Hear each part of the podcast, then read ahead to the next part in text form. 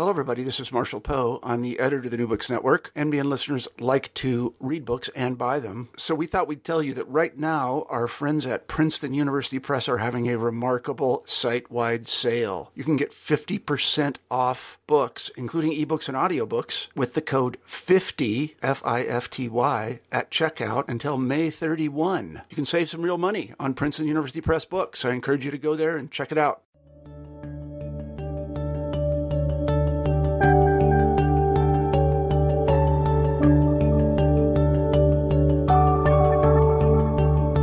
Hello, everybody, and welcome back to the New Books Network. I'm Marshall Poe, the editor in chief of the network, and each week we scour the internet looking for interesting new books. And this week I'm very happy to say we have Wolfgang G. Schwanitz on the show, and we'll be talking about his book, co-authored with the late Barry Rubin, Nazis, Islamist, and the Making of the Modern Middle East. As I told Wolfgang, in the pre-interview, this book was something of a revelation to me. I'm not a student of Middle Eastern history, but I am a student of European history, and I did not know the extent to which uh, this, well, we'll be talking about several individuals, but I did not know the extent to which the Germans were involved in Middle Eastern affairs, uh, uh, basically between or beginning with World War One and then, well, it's ongoing through World War II. So I learned quite a bit from this book, and I imagine you will too. The book is somewhat controversial, I imagine. Uh, I know I've read a little bit on the web about uh, some of the issues that it addresses, and it is uh, something that, as I say, of ongoing. I don't know if debate is the right word, but people are, are very interested in the topic. So first, let me say, Wolfgang, thank you very much for being on the show. You're welcome. All right. Could you begin the interview by telling us a little bit about yourself? Well, um, I was born in 1955 in East Germany, and my parents worked as diplomats in the Middle East. So they took me and my two brothers to the Middle East, to Egypt, to Cairo, where we spent five years. And later then, in 1965, we returned to Cairo in the same position, and I was uh, a boy of, say, 10 years as the War of June 1967 occurred. I was just in my school on the outskirts of Cairo, and all of a sudden we were rushed into buses and so on, and we saw Israeli jets over Cairo, and this war made a big impression on me.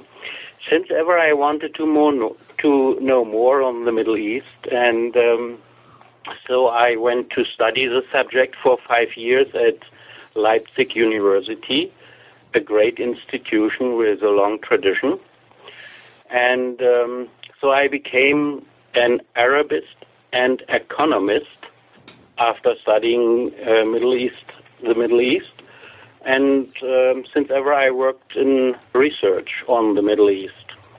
Mm-hmm. Now, could you tell us why you wrote this particular book, Nazis, Islamists, Islamists and the Making of the Modern uh, Middle East, with um, Barry Rubin?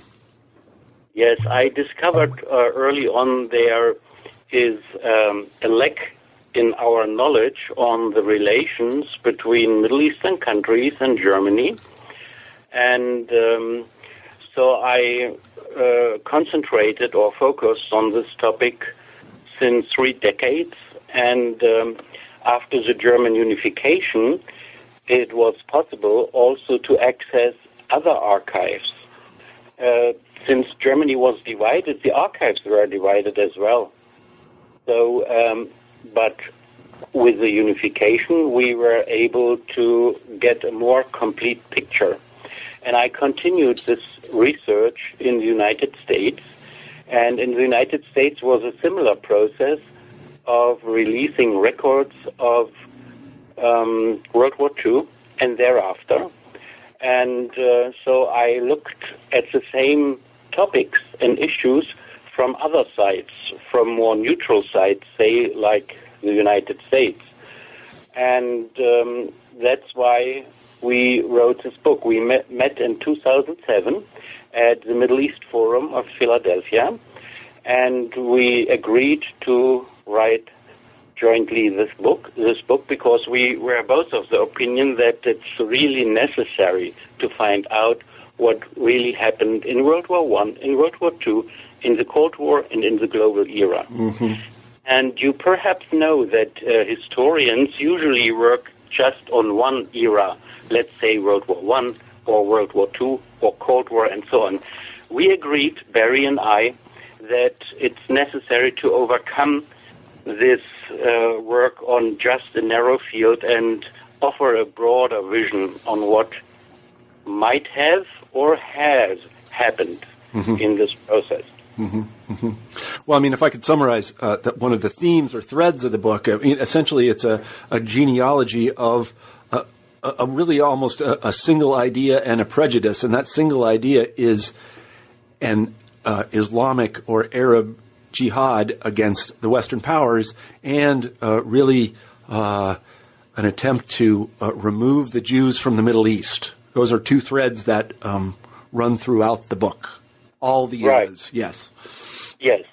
So. Uh, I was going to say, let's begin talking about uh, the origins of this idea. That is a, a an attempt to uh, expel the uh, um, Western imperialists, if we can call them that, the British and the French, um, and then this anti-Semitism. I, I, think that it wouldn't do injustice to your book to say that it begins with a fellow named Max von Oppenheim. Right.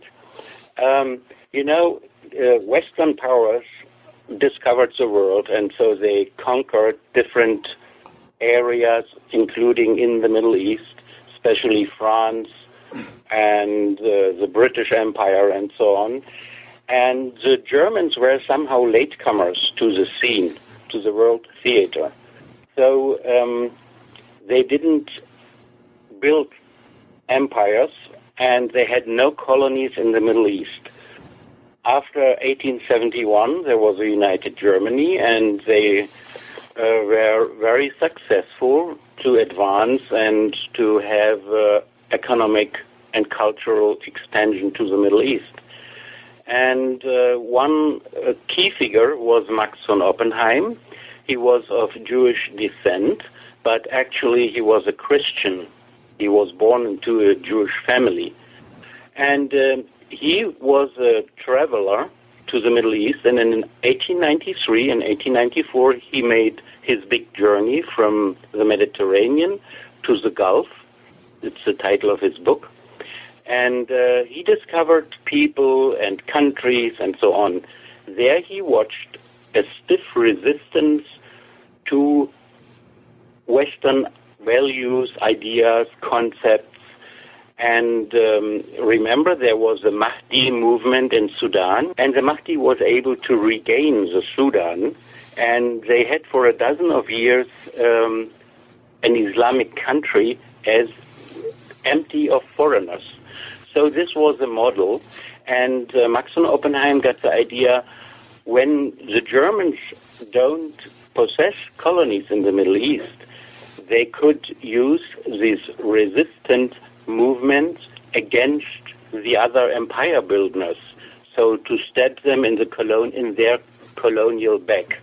And this was the basic idea, and he discovered a lot of, as he calls them, anti-Christian brotherhoods, the Mahdiya, the Sanusiya, the Ikhwaniya, and so on. And they said, well, they don't have parties, they don't have parliaments, but they have these brotherhoods, and we can use the brotherhoods as platforms to jihadize Islam. We need to, prepare to prepare them accordingly. This was the basic idea, and the Kaiser used this idea in 1896. He sent a message to Tsar Nicholas, and he said the following Berlin's empire building neighbors will squash Germany that has no colonies in the Middle East. And he continues to the Tsar. From there, they get materials, markets, and soldiers to use them against her. A friend of his met a Muslim prophet in Baghdad. The friend was Max von Oppenheim of the Al Qadiriya Brotherhood, so mighty in India that a signal by Wilhelm would spark a revolt. Losing the colony by an Islamist revolt reduces Britain to a third rank power and this way the genie got out of the bottle. Mm-hmm. This was Wilhelm's message to the, to the Tsar, and since ever they worked and expanded this idea, and they met uh, Islamists, and there was already a a broad Islamist movement in the Middle East, let's say, since 1856. Mm-hmm. And so they, and there was a feeling eventually there will be an all-out war in Europe. And we, as Germans, can use those Islamists to incite revolts in the back. So the powers need more troops to, to keep them down, and the troops can't work or fight against the Germans in Europe. This was the basic idea. Mm-hmm. Well, that war came in 1914, and what uh, what role did the or what did the Germans attempt to do to foment this uh, jihad against the uh, Western powers? First of all, they had they had Max von Oppenheim developed a plan how to do it. He wrote on 136 pages how to use the Muslim Brotherhoods, and um, before this, he described to the Kaiser how you can use Islamism.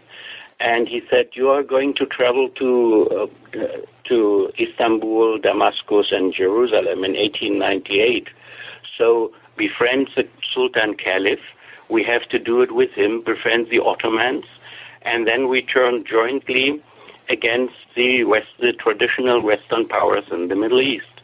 So he, he worked it out in detail how to do this, how to do that, and to develop an Afro-Asian jihad. And this was unique. First, they had to, to change the doctrine of jihad, because usually it's not allowed to fight with infidels against infidels. But this is exactly what they did. They changed the doctrine of jihad, that it was possible to wage jihad in a coalition war against other infidels on the side of Christians, theoretically also infidels. So this was the step number one, and the step number two was actually to call for jihad at the beginning of right at the beginning of World War World War One, and to establish a news organization, as they called it, with 75 reading halls. They said reading halls in centers of cities easily accessible with propaganda, jihad propaganda, and how the world, how World War One went on, and so on. So, and they used all means, publications, drawings, maps, and displayed them in those uh, reading halls.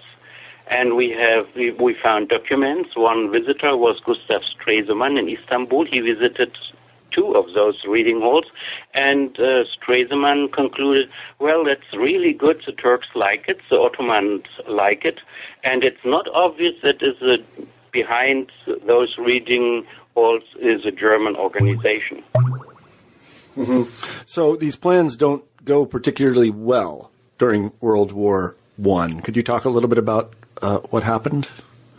Well, um, in 1915, they got a lot of jihad fatwas from Iran uh, to the Middle East and uh, to Turkey. And um, the military part or the military side went not so well for uh, the Allied forces, that is, uh, the Ottomans and the Germans. Mm-hmm. An idea was born how to use Islam and to develop it into a political doctrine, into an ideology. And uh, this part of the joint effort survived World War One. Mm-hmm. It wasn't just that uh, the war was not so successful that everyone stopped in this dealing. It went on mm-hmm. in the 1920s, in the 1930s. Yes. Yeah, but what yeah. I meant was is that the uh, the uh, jihad that Oppenheim and the Germans were hoping to foment in the Middle East did not, in fact, take place. Or if it did take place, it was unsuccessful. They did not remove well, the British and the French. Yes, it was in in a way um, unsuccessful that the revolts, the planned or hoped for revolts, didn't occur during the war, but they occurred after the war. Mm-hmm. After the war, the the Middle East was quite in a sh- shaky situation, and there were revolts in Iraq and in Iran and Algeria, little revolts, but they happened, and it was a, um, uh, a long. It had a long-lasting effect mm-hmm. uh, until the late 1920s, Mm-hmm. So an idea was born, and the idea to jihadize Islam went on. Mm-hmm. Was so, taken over by locals. They took over what they thought would fit them. Mm-hmm. Uh, and their effort to get rid of the Western powers in the Middle East and their value system. Mm-hmm, mm-hmm. Uh, before we talk about that continuity and we introduce who really, uh, the person who is really the sort of uh, main character in the book, and that is Amin al Husseini, um, uh, the other thread that goes throughout uh, Nazis, Islamists, Islamists, and the making of the modern East is, is anti Semitism. At what point, that is prior to, let's say, 1922 or 21, um, was this Islamism and jihadization bound up with anti Semitism? You know, uh, the term anti Semitism is not such a luck- lucky one because it implies that there are tribes of Semites. but there are not, there, there weren't tribes of Semites per yeah. se, at least not in modern times. These are um, biblical terms. So um, there was quite a tradition of Jew hatred established way before and it was connected to the advent of Islam and some problems uh, within the com- first communities and uh, hostilities between the first communities of Islam and the Jewish tribes available on the Arabian Peninsula. So this was, a, as I call it, a tribal tradition.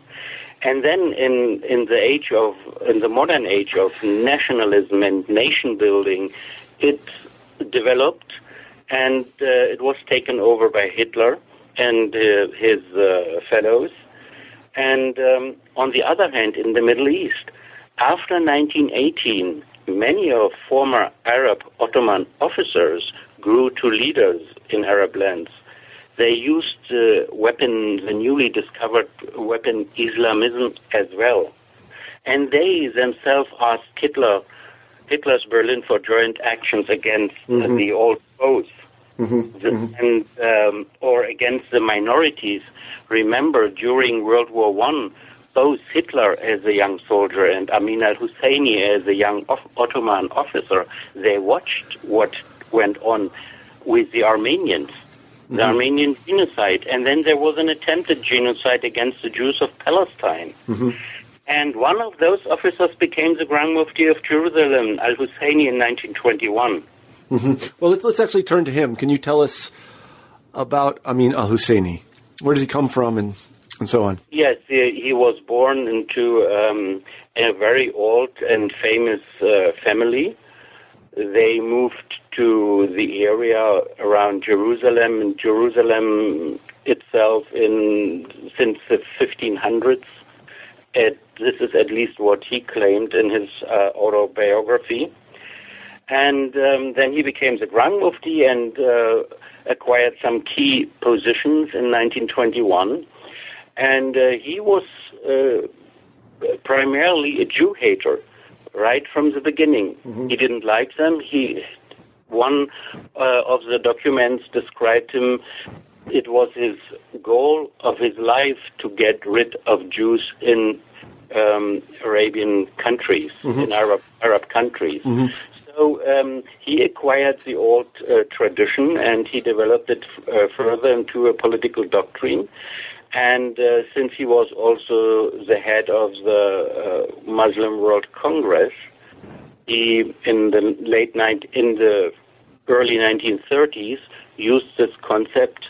Uh, the Al Aqsa Mosque is in danger because of the Jews. They like to rebuild their temple there and so on this was uh, one of his slogans, to universalize this approach and to put the Jews into the center and, and to develop Jew hatred and as a common denominator. Mm-hmm. Um, before we go on with that theme and we find out how um, Amin al Husseini um, becomes uh, really an ally of Hitler's, t- tell us two things. One is um, the caliphate, uh, we know yes. that it um, disappears or is abandoned uh, by the Turks after the war, and then the position of Grand Mufti. So, first of all, what is the Caliphate, and what does its disappearance signify? And the second question is, wh- what is the Grand Mufti exactly? Uh, the Caliphate, uh, as we know it in that time, uh, survived about 500 years under the Ottomans. And it was the most important unifier of all uh, Muslims in different countries. But as uh, Turks, especially under Kemal Ataturk, wanted to develop a nation state, they abolished first the Sultanate in 1922, and in two years later, 1924, the Caliphate.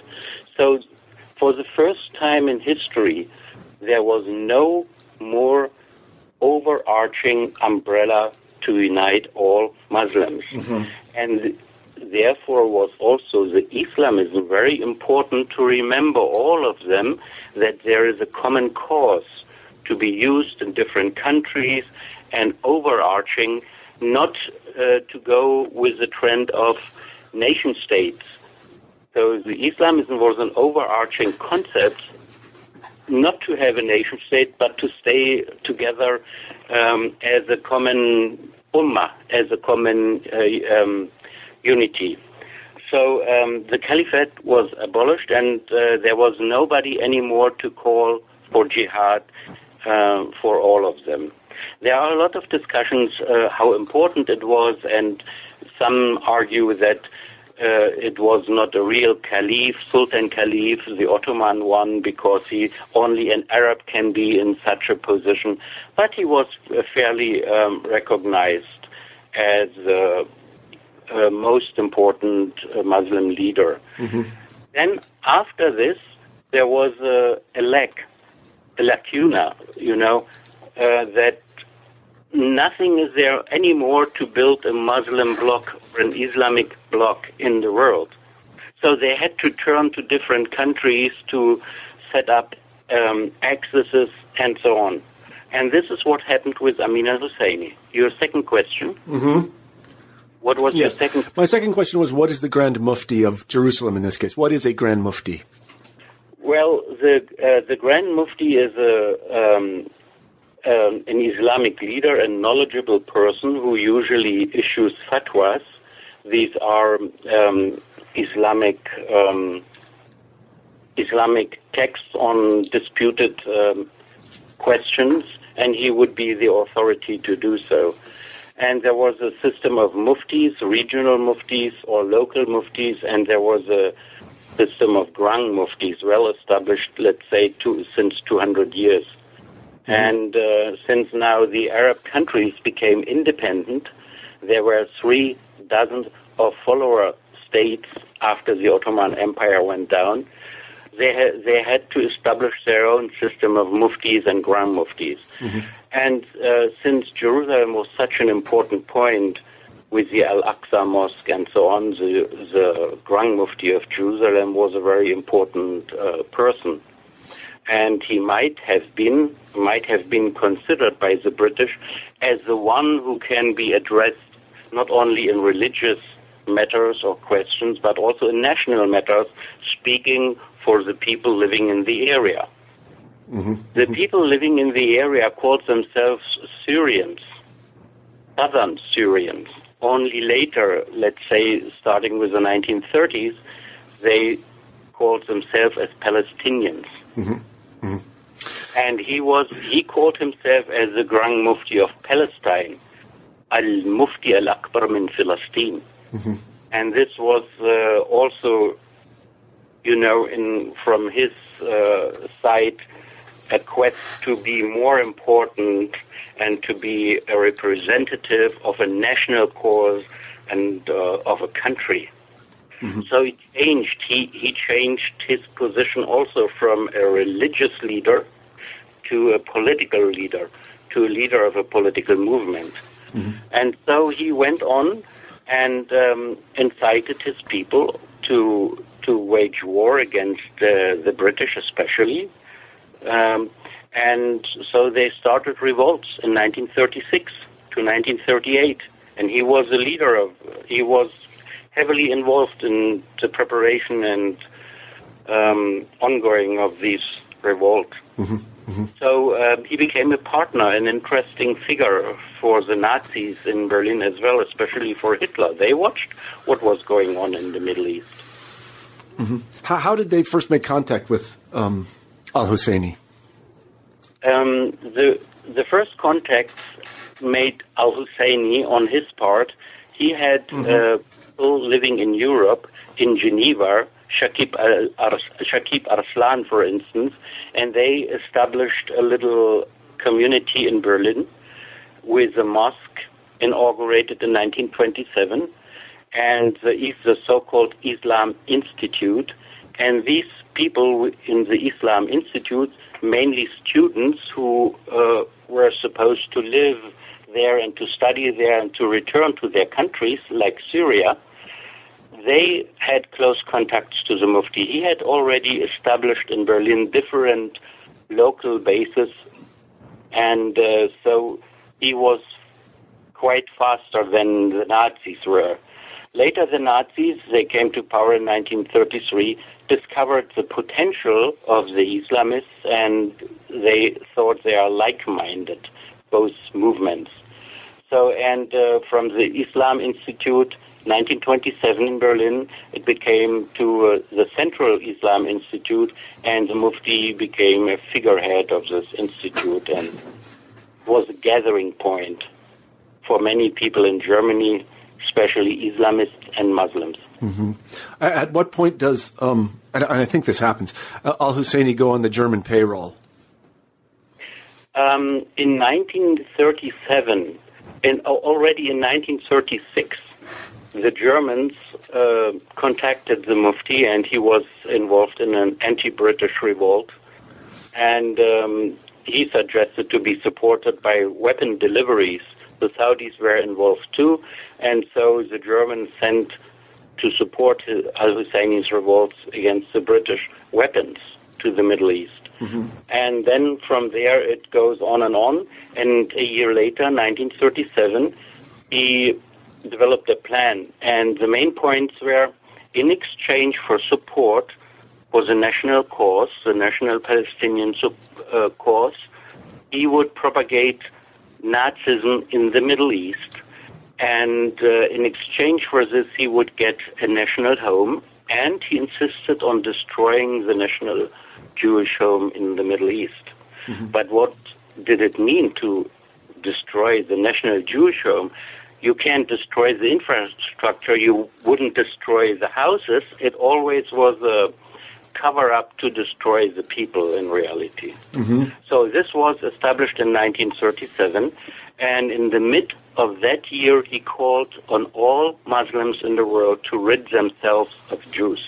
Mm-hmm. He was even faster than Hitler. Mm-hmm. Hitler did it late, a couple of years later. Mm-hmm. But he was he knew Hitler's book, Mein Kampf, um, and he knew that what Hitler's program involved and the destruction of the Jews in, in three stages in Europe, in the Middle East, and globally. Mm-hmm, mm-hmm. Now, when does Al Husseini first? I guess he only meets Hitler once, and that's in November of 1941. And that's yes. a particularly significant meeting. I mean, I've read the documents, uh, some of them are in your book, that uh, describe this meeting um, between the Grand Mufti and Hitler. They are chilling documents, uh, to be sure. We have minutes of them, and um, and as I say, they're they are, uh, and, and, there's an agenda. So maybe you could talk a little bit about this meeting in November of 1941. Yes, um, this was um, the 28th of November 1941, as Hitler received Al Husseini. Three months before Al Husseini was still in the Middle East, he was um, he instigated the Farhud pogrom in Baghdad, as about 200 Jews Jews died. So, and then he asked um, Hitler to be received by him in Berlin, and Hitler said yes. And the, from there on, a clock was ticking, because there was still the possibility for legal Jewish travel to the Middle East. And uh, Al Husseini asked Hitler different times to stop any legal Jewish emigration to the Middle East.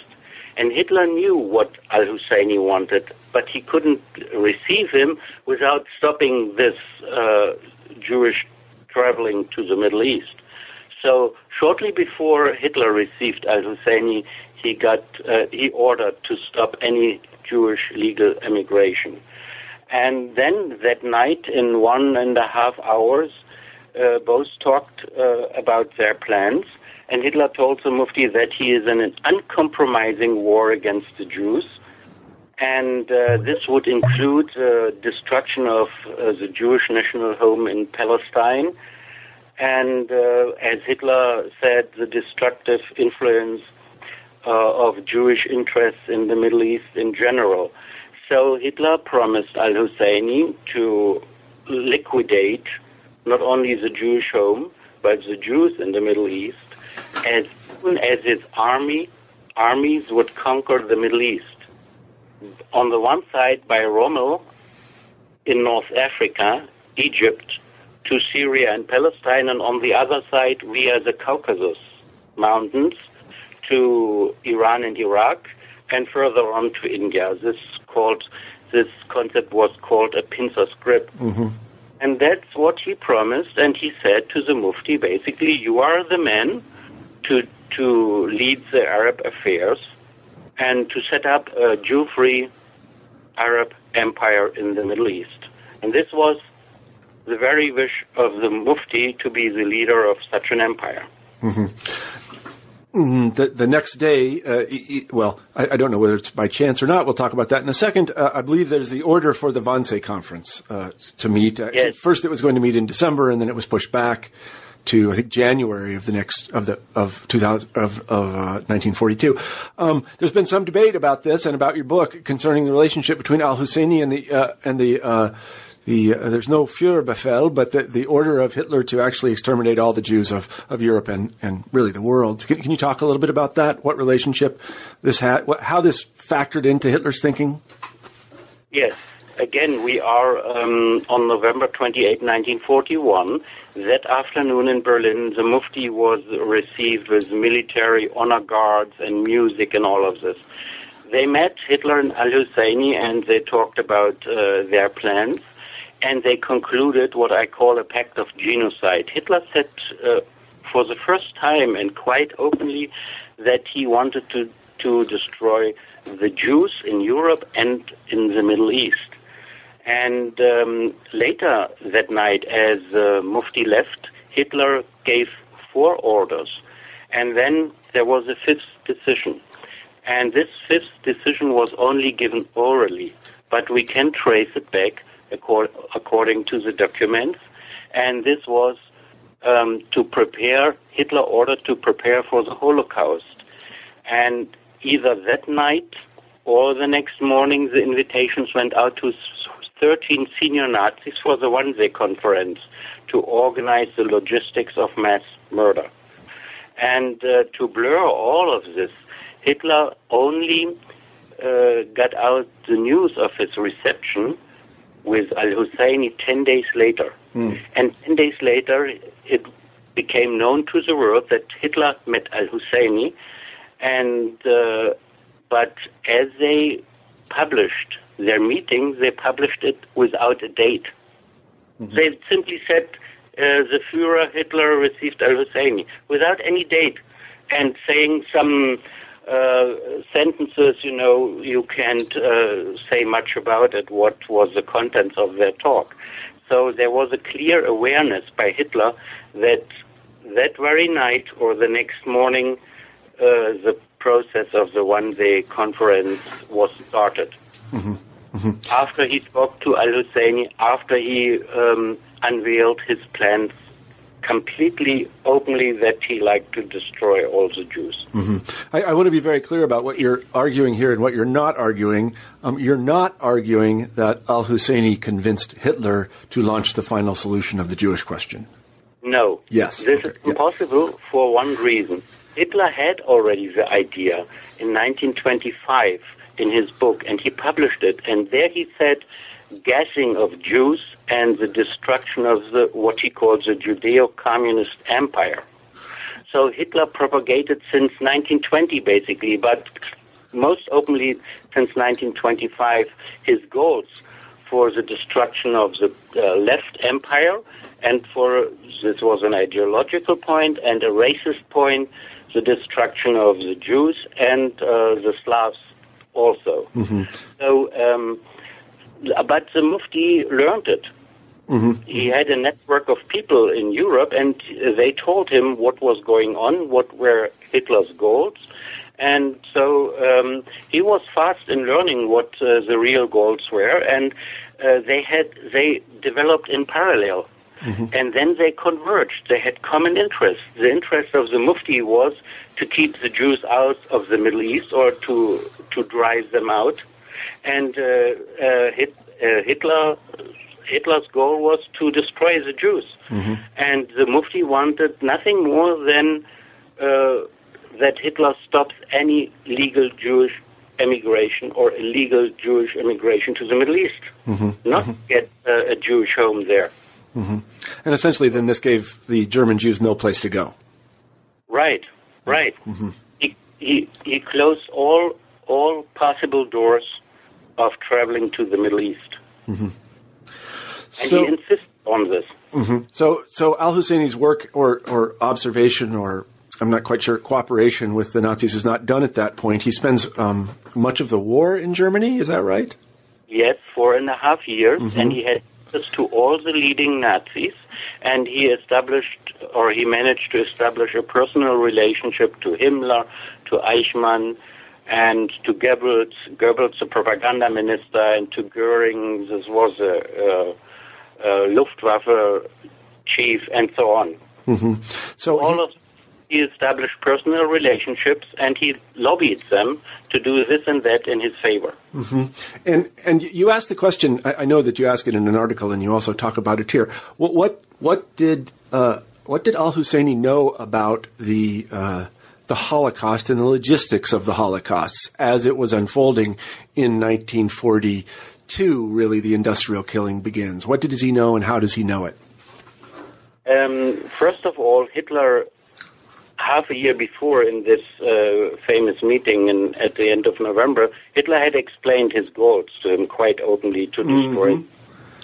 And um, and then uh, shortly thereafter, in December, um, Eichmann met the Mufti in his map room and explained to him how to solve in quotation marks, how to solve the Jewish question. And there we have reports about this. And uh, the, the reports say that the Mufti was very impressed how uh, Eichmann uh, planned all of this, and it concerned 11 million Jews at the beginning in Europe, including in uh, Europe, uh, the Turkish parts of Europe, and so on. There were quite detailed lists of which country, how many Jews, and so on. So he got first-hand information uh, what was going on. And then the day after the Wannsee conference, where the Holocaust um, logistics were managed, right the day after the Wannsee uh, conference on 20 uh, January 1942, the Mufti was received by Fritz Grobba, and Grobba told him what went on at the Wannsee conference. So he had uh, quite good knowledge what, what were the plans and how they carried them out. And the Mufti said once in his memoirs, I'm, I, I was privy uh, of this information, and uh, rightly so, because I was the leader of um, of revolts in the Middle East against the other powers, so I have a right to know. And he acted uh, really as a watchdog, uh, and he traveled to the towns, let's say Budapest, where the Nazis would round up Jews, and he, uh, in a way, he controlled it or he watched it. And um, and uh, yearly they would meet Himmler, Heinrich Himmler, the SS leader, and Al Husseini, and um, with all these leading guys who were busy with uh, rounding up Jews, and they talked about their experiences, and um, and at one point in mid 1943. Himmler and Al Husseini met in close to Ukraine in the headquarters of uh, Himmler, SS, SS headquarters, and Hitler Himmler told him of having killed so far three million Jews And he said, and, and Al Husseini in his memoirs that were published only in 1999 in Arabic, he, he said it. I can, I can quote it. He said, had, um, فقد أبدنا حتى الآن حوالي ثلاثة ملايين منهم. We have killed so far three millions of them, meaning Jews. So he quite clearly he knew what was going on. He watched it, and uh, he had a lot of meetings with leading figures, with leading Nazi figures. Mm-hmm. Now, I think one of the contentions you make is he's very interested in the logistics of it because he plans to put them into practice after the Nazis win the war. Yes. Mm-hmm. Is that right? Yes. Say, please uh, say the question again. Yes. Yeah, so one of the things that you say is that he was very interested in the logistics of the genocide because he was going to seek German help and put this German plan into effect in in Palestine and in the Middle East generally. Right. Uh, we ha- we found interrogation protocols by the Soviets. They interrogated the main um, Nazi diplomat Fritz Grobba one year after the war's end, and he said quite frankly, yes, Hitler and Ribbentrop, the German foreign ministers, planned to evacuate the Jews of Palestine and the Middle East to kill mm-hmm. them. Mm-hmm. Mm-hmm. So um, it was quite clear. And uh, Al Husseini never thought that he would spend four and a half years in Germany, in Berlin. They always expected that first the Nazis would win, he would return to Jerusalem, and he already asked Himmler to get an assistant how to manage this process to, to get rid of the Jews in the Middle East. Mm-hmm. Mm-hmm. So for him, it was a learning cur- curve or a learning process how the Nazis did it. And uh, he plans the same in the Middle East. It's quite clear. Mm-hmm. Let's move forward just a little bit. Uh, the Nazis lose the war, but Al Husseini's um, efforts, let's put it that way, do not cease. And he no. enlists more Germans. So, no. Yeah. Already in 1944, they started the war after the war. Hitler agreed to al Husseini's suggestions to send uh, troops, paratroopers, Palestinian paratroopers to uh, Palestine to fight the Jews there. They already one year before the war's end, they started the next war.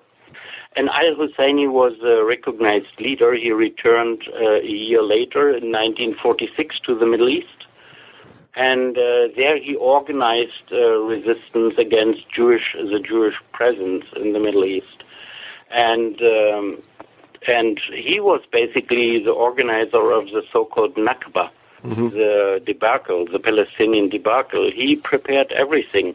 He got uh, together the weapons, the soldiers, and so on. But he was not successful, as we know. Mm-hmm, mm-hmm. And one of the things that you mentioned in the book that, that I found very interesting is that he enlists a lot of former Nazis. Yes. Um, now uh, uh, the page was turned in the Middle East, and uh, uh Europeans persecuted the Nazis, and they fled to the Middle East. It was quite an interesting option. What uh, what's what's going to be after the war? And so they uh, Al Husseini organized asylums for uh, former Nazis, ex-Nazis, uh, mainly in Egypt, Syria, Saudi Arabia, Pakistan, and Algeria. So um, there are estimates, conservative estimates, about 4,000 Nazis who settled down in Middle Eastern countries. And uh, there are other estimates about seven to 8,000. For instance, uh, Simon Wiesenthal uh, thought that about 8,000 um, ex-Nazis settled down in the Middle East. Sometimes they, ch- or often they changed named, names and got um, Islamic names, and it was not easy to trace them. So, um, and many of them worked in propaganda, Jew hatred, anti-liberal ideas, and um, the outcome is quite known. The, it never ceased mm-hmm. in what, the Middle East. And Middle East is one of the regions, was one of the world regions where the supporters of the Nazis often stayed in power or gained power after World War II.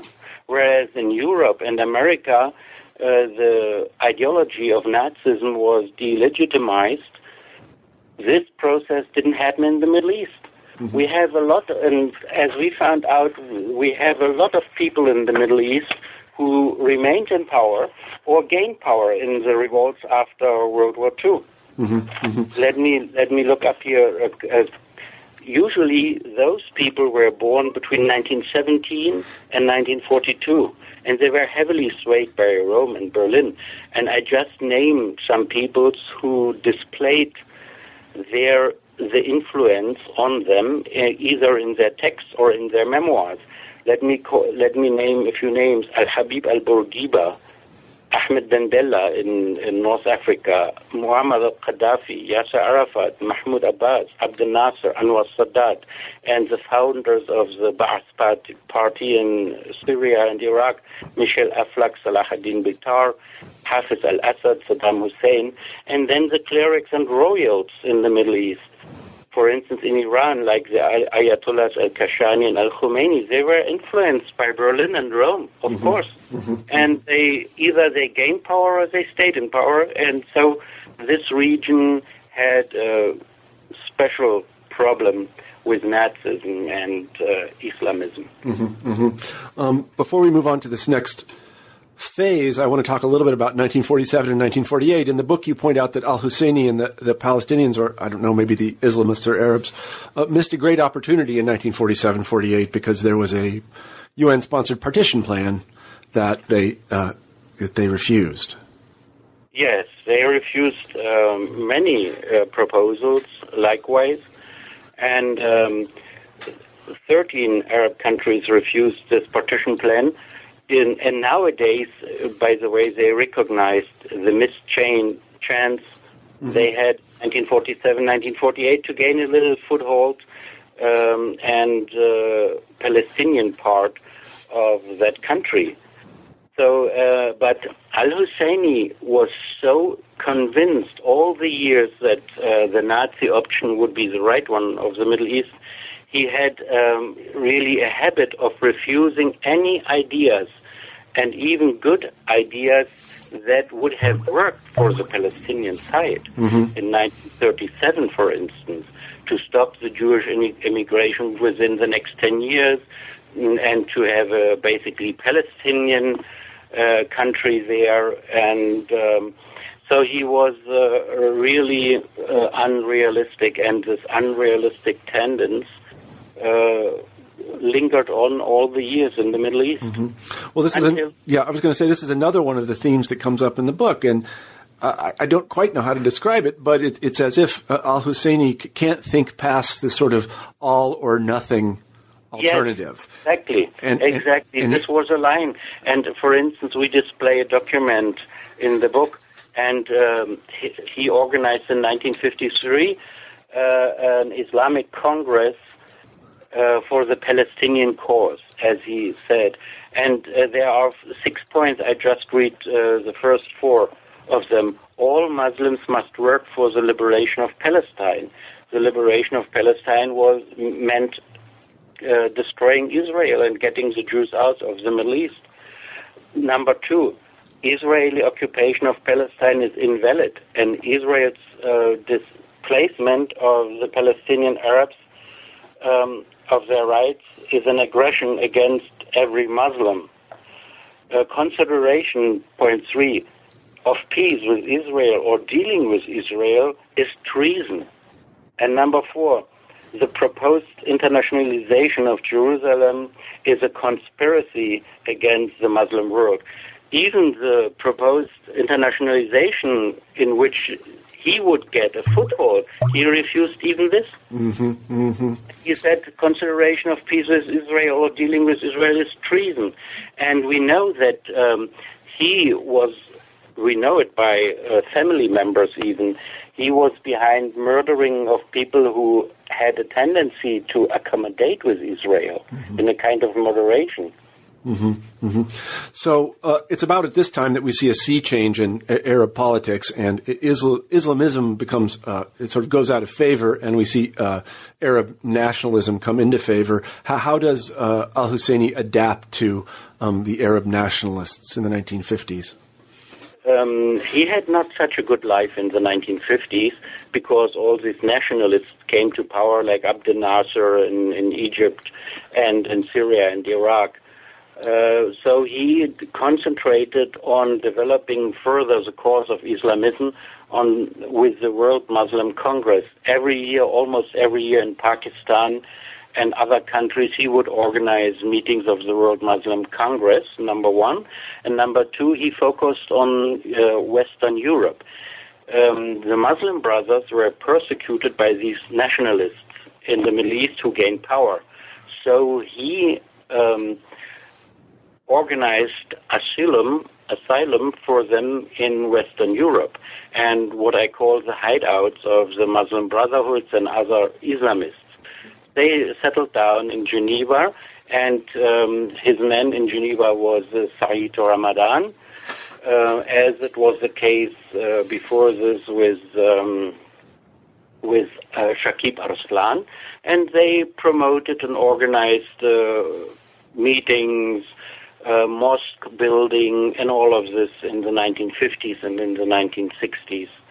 So, and from there, as we know, is uh, goes the path to 9/11. Mm-hmm. Because the Hamburg cell um, and in other towns, there they hatched all these plans uh, for 9/11, and there they uh, they worked for uh, the destruction of the enemy behind the enemy. The, the, to disturb the enemy behind the enemy is an old concept, or also connected to Oppenheim. What he did was uh, to disturb the great powers in within their colonies.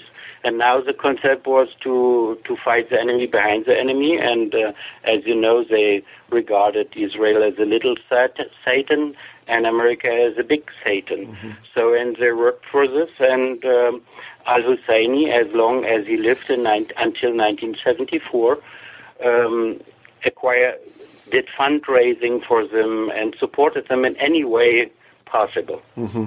So, one of the things you say in the book, or claims you make, is that um, Al Husseini, while he was not uh, successful in uh, his policy in the Middle East, he did succeed in carrying over, so to say, the Islamists over this nationalist period so that they yes. could reemerge in the 70s. Yes, and you know, it was quite clear. Uh, there was a kind, there was a process of decolonization, and in, in the process of decolonization, nation building and nation is very important. But nation and nation building is only one element of the identity. The most important element, even for the nationalists, was their Muslim mm-hmm. identity. And so we see uh, in the 1970s and 1980s, many so-called nationalists became all of a sudden Islamists. They returned to their basic identity. For instance, Saddam Hussein had no problem to display himself as an all of a sudden as an Islamist, supporting uh, Islamist cases in Palestine, for instance or even Abdel Nasser, who was a strong nationalist, uh, became in the late 1960s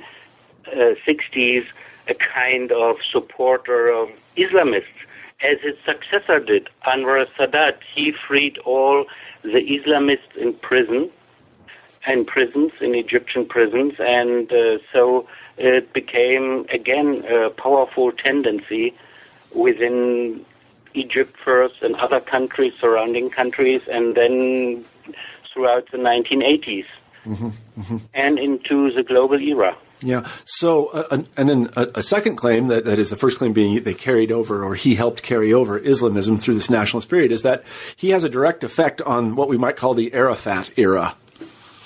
Yes, very much so. Arafat, uh, he, he he worked together with Arafat uh, in the ni- since the 1950s, basically. But Arafat was a little-known figure in the 1950s. He participate, participated in the fight against Israel, And uh, then in 1957, he set up his uh, basic organization in Kuwait, Fatah. And afterwards, he met occasionally the Grand Mufti and got advice from him. And in 1968, at the end of 1968, they met after uh, the Lost War of 1967. And Al Husseini advised Arafat to set up uh, an organization and to, to to take over the PLO. The PLO was established in 1965, and now we are four years later mm-hmm. after um, uh, lost war. And so um, Al Husseini developed the concept to reconquer parts of Palestine by Fatah units and um, and in an armed struggle and he advised Arafat to take over the PLO and to, to develop a plan how to do it, what are the main points. And uh, Arafat did. Mm-hmm. And he succeeded in taking over the PLO in the next year, 1969. So uh, basically, we can consider Arafat as Al Husseini's heir. Mm-hmm. Al Husseini's heir for the Middle East or in the center of the Middle East, as Said Ramadan was his heir in Western Europe. Mm-hmm, mm-hmm. And I don't think it does any damage to the historical record to say that Arafat also inherited this all or nothing mentality. Yes, unfortunately, unfortunately, against other advisors, yes. even from his friends, mm-hmm. they said, "Why don't you? Why don't you uh, do this compromise and get a little platform, and from there you develop develop further?"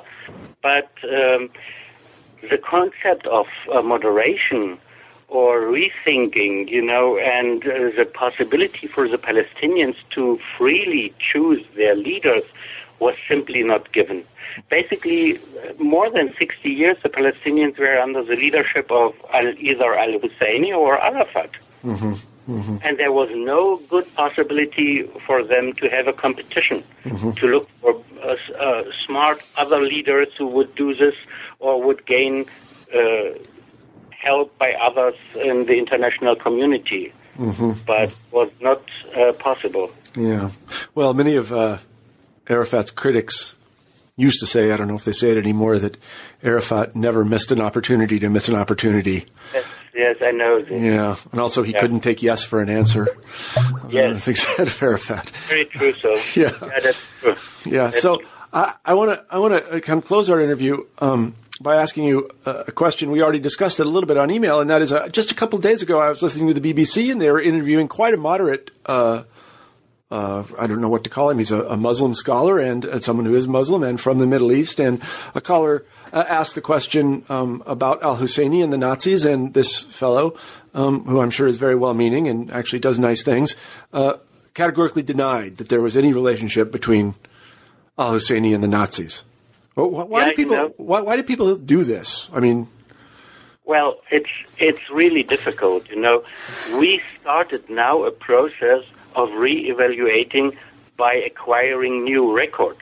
Only now, only after the U- uh, German unification, only after American laws, uh, the Nazi Wartime Disclosure Act, for instance, only now we are accessing, we are able to access the records. Mm-hmm. And only now there, there begins uh, a process of uh, puzzling all these documents uh, from all sides involved together. Mm-hmm. And therewith only comes new knowledge, new insights, and uh, we look forward for new discussions. Mm-hmm. Um, it's, it's, it's quite late, but it's ongoing, and uh, we expect much more to come. Yeah, well, it's, it's very interesting. So, um, Wolfgang, let me ask you our traditional final question on new books uh, in history in this case. Uh, what are you working on now? Um, I'm working now on a biography about Amin al Husseini mm-hmm. that focuses on his last quarter century after World War II until 1974. And uh, we got uh, new documents from all sides, as I said, although it's still difficult. Some archives are still closed, some collections are inaccessible for uh, various reasons and so I'm looking forward uh, to my first draft of biography. Well, I wish you luck on that book. Um, and let me say uh, thank you very much for being on the show today. We've been talking with uh, Wolfgang G. Schwanitz about his book, Nazis, Islamists, and the Making of the Modern Middle East. I highly recommend people go buy it. It's a really eye-opening book. Thank you, Wolfgang. You're welcome. Um, and let me tell everybody who listens to this podcast, thank you for listening. We really appreciate your support, and I hope everybody has a good week.